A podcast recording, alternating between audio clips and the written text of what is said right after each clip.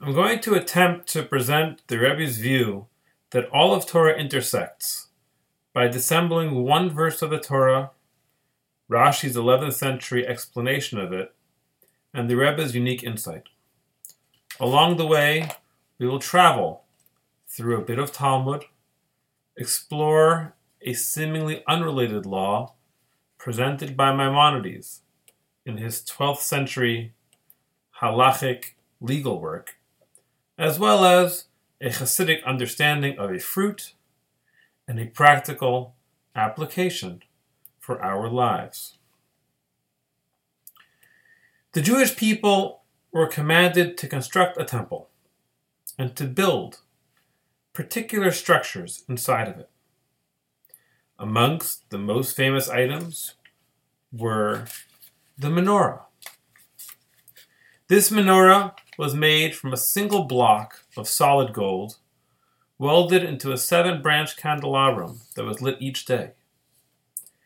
The fuel for this menorah will be our first subject matter. The verse setting out the rules for the oil says the following Ve'ata titzaveh es b'nei Yisrael v'yikhu elecha shemen zayis zoch kasis lamaor. And you shall instruct the children of Israel that they should take for themselves pure olive oil etc. Zach, pure. That will be our subject. Rashi informs us that this means beli shimarim. The oil should have no sediment. Fair enough. The obvious question, though, is why Rashi feels a need to explain this at all. Then Rashi continues with what seems like an attempt to prove his position by adding the following Kimo sheshaninu bimenachos megargero birosh hazayas. As we've learned in the Talmudic volume of Menachos, one lets it ripen picks it from the top of the olive tree, etc. This means, it appears, that the sun is allowed to shine on the olives, making them super ripe and soft. And then,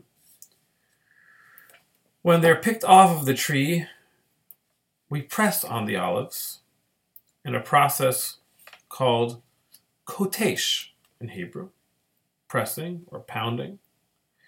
And the juice, that oil, flows out easily. The words of the Torah verse which Rashi uses as his starting point are important. He really only needs one, Zach, pure. That indeed is what he's attempting to comment on and trying to explain. But he brings three words. Ve'ata tetzaveh, and you shall command, comma, zach, pure. What relevance does and you shall command have to the conversation about the purity level of oil. Furthermore, the Gemara which Rashi is quoting, the Talmudic source, says, Megargaro berosh hazayis vikotesh. One lets it ripen and plucks it from the top of the tree and crushes it. Crushing seems to be relevant to this story, but Rashi stops after telling us that it ripens at the top of the olive tree and writes etc. instead of finishing the point about pressing it. Why would he do that? All right.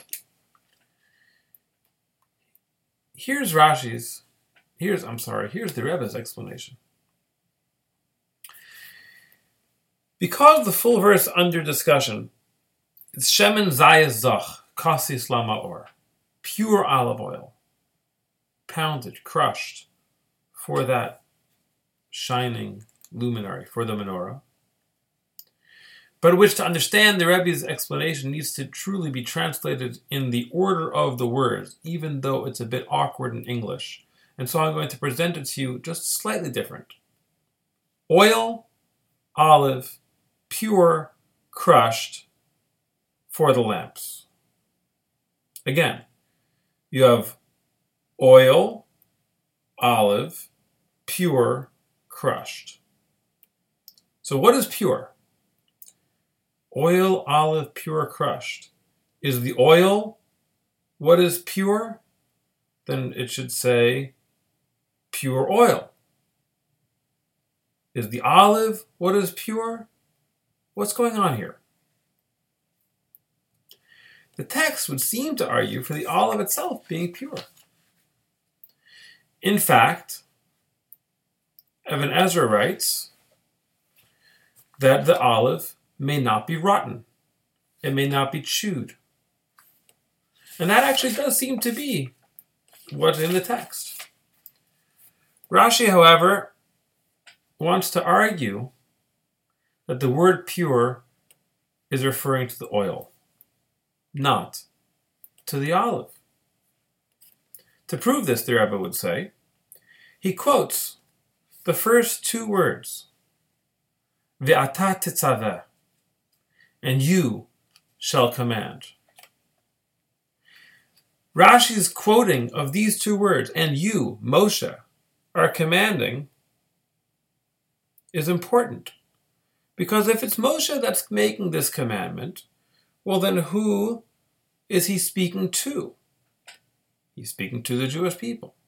Where is he speaking to them? In the desert. That they should take pure olive oil? From where? There's no olives in the desert. We must be speaking about old, possibly moldy, possibly chewed by animal olives. They could not have always had access to olive groves. They were not in Israel. They're traveling. If that's the case, then the Torah must be telling us that the oil and not the olive should be of the purest quality. Now, of course, they could have brought good, clean olives from Egypt with them. Certainly an option.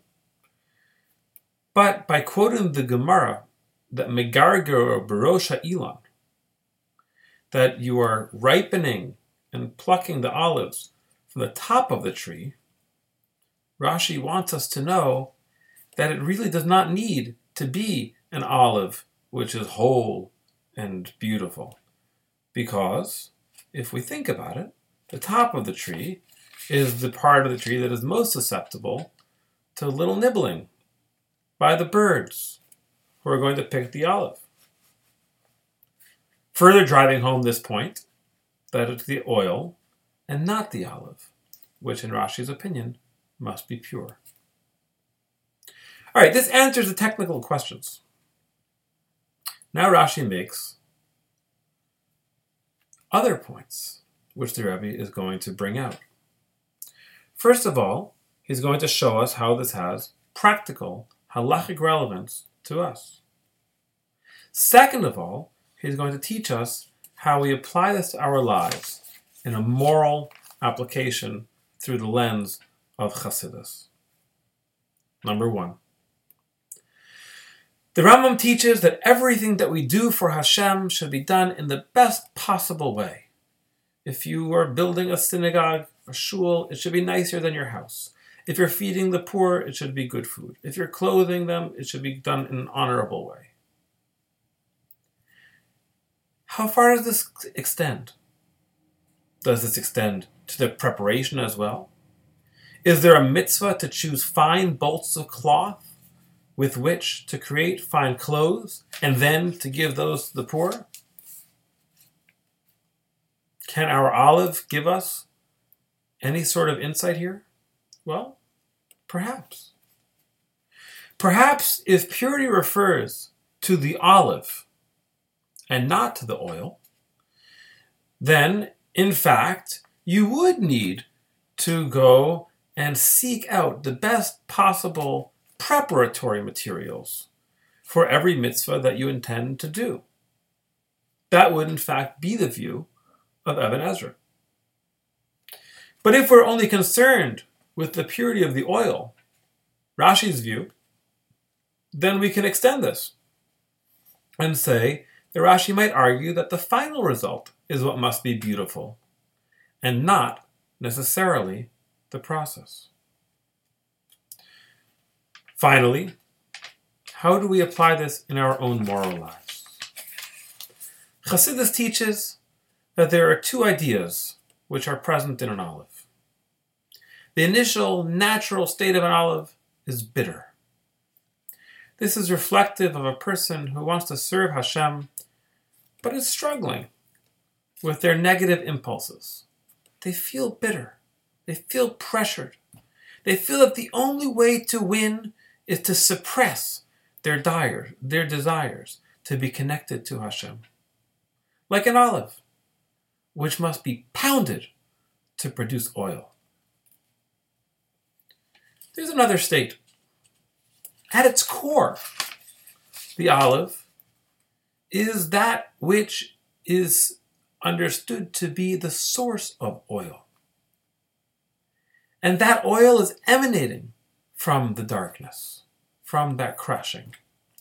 Which means that the darkness is really something lofty, all by itself.